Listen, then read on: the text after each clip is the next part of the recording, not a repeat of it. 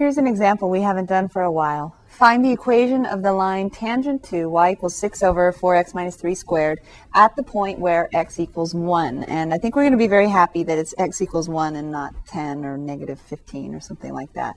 So do you remember how to start when you have find the equation of the line tangent to some graph? No matter what the function is, the first step for writing an equation of a tangent line can always be equation of a line y minus y1 equals m times x minus x1. And we are always going to need the point of tangency.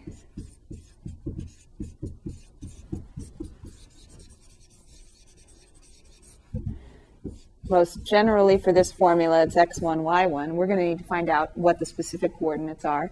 And then also the slope, m. Now, what makes every problem different is the point of tangency and the slope. And the slope of a tangent line is equal to the derivative of the function at whatever x value they're asking for. So the slope is dy dx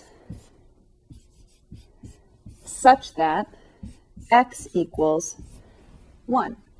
So we have a couple of things we need to find before we can plug them into the formula for the equation of a line. So um, we can start with the point of tangency if you'd like. We have one of the coordinates already. We have x1. And what's x1? x1 was given to us to be 1. What's y1? Well, what's another name for y? It's right here. Another name for y is 6 over the square of 4x minus 3. So we need to plug in 1 in for x and simplify. So maybe we can do that right here. y equals 6 over 4 times 1 minus 3, all in parentheses, squared. So again, we're happy that x is 1 and not negative 200 or something. 6 over 4 minus 3 is 1. 1 squared is 1. So we get y is 6. So our y-coordinate is 6. So we have the point of tangency. Now we need the slope at x equals 1. So we need the derivative at x equals 1. So let's go over here because we're going to be working with a composite function. You could think of this as actually 6 over u squared, where u is 4x minus 3. We need dy dx such that we're at x equals 1.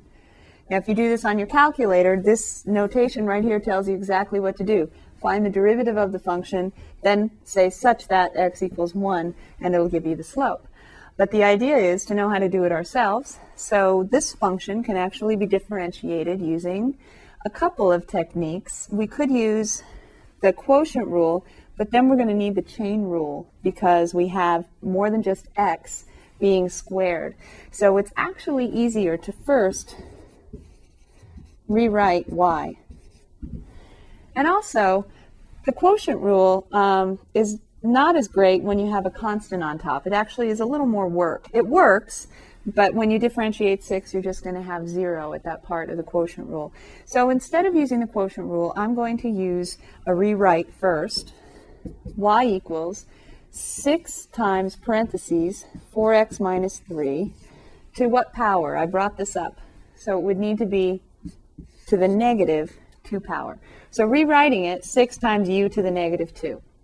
Now, we haven't done anywhere there's a, a constant in front, but we've used constant coefficients when we differentiate with the simple power rule, right? So we can actually differentiate this using the general power rule.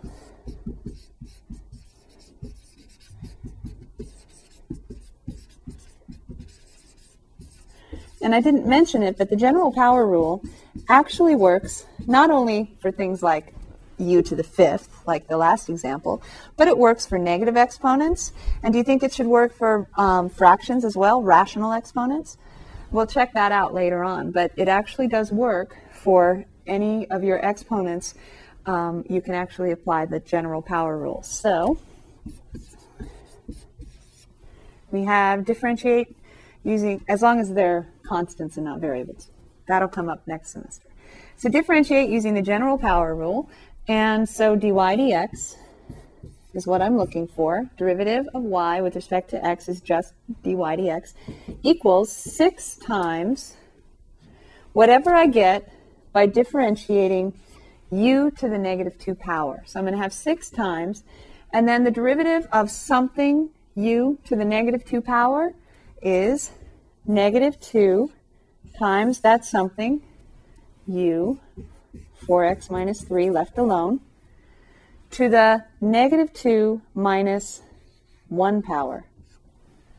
So here's the general power rule starting negative 2, that's n, times u left alone, to the n minus 1 power. But then the thing inside parentheses is not just x. It's a function of x, u. So then I have to multiply by the derivative of the inside. And the derivative of the inside is just 4. And if you like to think about the notation, that's representing du dx. And here's our u that we're differentiating. We're differentiating y with respect to u in the first part. So the general power rule, n times u to the n minus 1 times du dx. Now it's a matter of simplifying. dy dx is 6 times negative 2 is negative 12, times 4 is negative 48. Then we have parentheses 4x minus 3 to the negative 2 minus 1 or negative 3 power. And that's it for dy dx. If you'd like to write that with positive exponents, which I think is a good idea, in general, I think it's easier to look at problems where the exponents are positive. Negative 3 power means 1 over whatever's inside the parentheses, that's u again, isn't it, to the third power. So we have negative 48 over parentheses 4x minus 3 to the third power. That's our derivative with respect to x. Now we're looking for, we have to go back to the beginning and say, oh, it's one of these equation of the tangent line problems. Oh joy, because I'm not finished yet. I have to take this derivative and evaluate it at x equals 1. So I have to say dy dx when x equals 1 is, and I have to plug in 1 for x. So I have negative 48 times, sorry, over 4 times 1 minus 3. Again, it's nice that x is just 1. So we have negative 48 over 4 minus 3 is 1 cubed. So it looks like the slope at x equals 1 of that particular function is negative 48. This is my m when x equals 1. I have negative 48 for my slope. I have a point of tangency somewhere over here at 1 comma 6. So now I plug them into my formula for the equation of the line.